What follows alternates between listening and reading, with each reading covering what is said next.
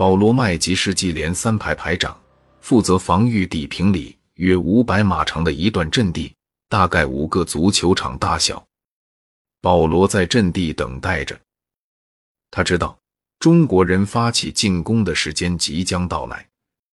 在过去的几天里，他多次派出巡逻队。很明显，敌人的活动每天都在增加，而他们的巡逻范围日渐缩小。他还听到传言，任何部队不得撤离底平里，这就表明他们只能坚守阵地，战斗到底。二月十三日，他得到通知，中国军队可能在当晚发动进攻。纪连的阵地很不理想。比其他防御阵地凸前很多，而且地势更低，正对三百九十七号高地。他们知道中国人就在这座山上。三百九十七号高地实际上延伸出一个山脊，这个山脊就像一根手指，一直插到纪连的阵地，把阵地和这座山连到一起。因此，这个山脊就变成了一条天然的通道。中国人可以直接从山顶冲进纪连阵地。在等待开战的那段时间里，麦吉压根没想到过，战斗中最激烈的场面就出现在他镇守的地段。不出意料，十三日夜里，中国军队首先发起进攻。晚上十点，麦吉听到军号声响起，他们开始冲锋逼近。有人曾说。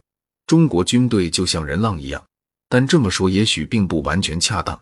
实际上，最初只是很小的波浪，随后越来越大，一轮大过一轮。第一轮进攻可能只是一个班，然后是一个排，随后就变成一个连。很明显，为了找出每一个美军阵地，他们不惜任何代价，即便牺牲生命。麦吉认为，第一夜的情况很顺利。为了节省弹药，他一直命令手下不要听到声音就开火，必须真看到敌人后才能开枪。弗里曼上校认为，第一天晚上的战斗还算顺利，所有阵地都没有丢失，人员伤亡也少得出奇。弗里曼清楚的知道，如果他不能控制整个战局，那么中国人就将掌控，关键看他们愿意投入多少兵力。他最担心的还是弹药补给。空军一直试图多扔炸弹，可大多数都偏离了目标。弗里曼整晚都辗转于各个阵地之间督导下级。如果还有什么软肋的话，那就是南侧和西南侧阵地。在这里，纪联和法国营很可能将成为敌人的主要攻击目标。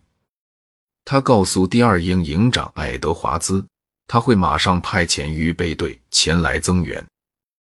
十四日拂晓，一枚中国的一百二十毫米口径迫击炮弹击中第二十三团团部，团情报科长舒梅克少校身负重伤，几小时之后死亡，包括弗里曼在内的几名军官也身负轻伤。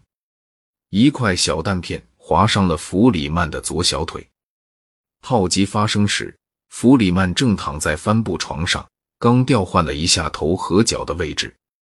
后来，他和好朋友副团长梅扎尔中校开玩笑说：“如果他当时没有调换一下姿势的话，不知道会发生什么。”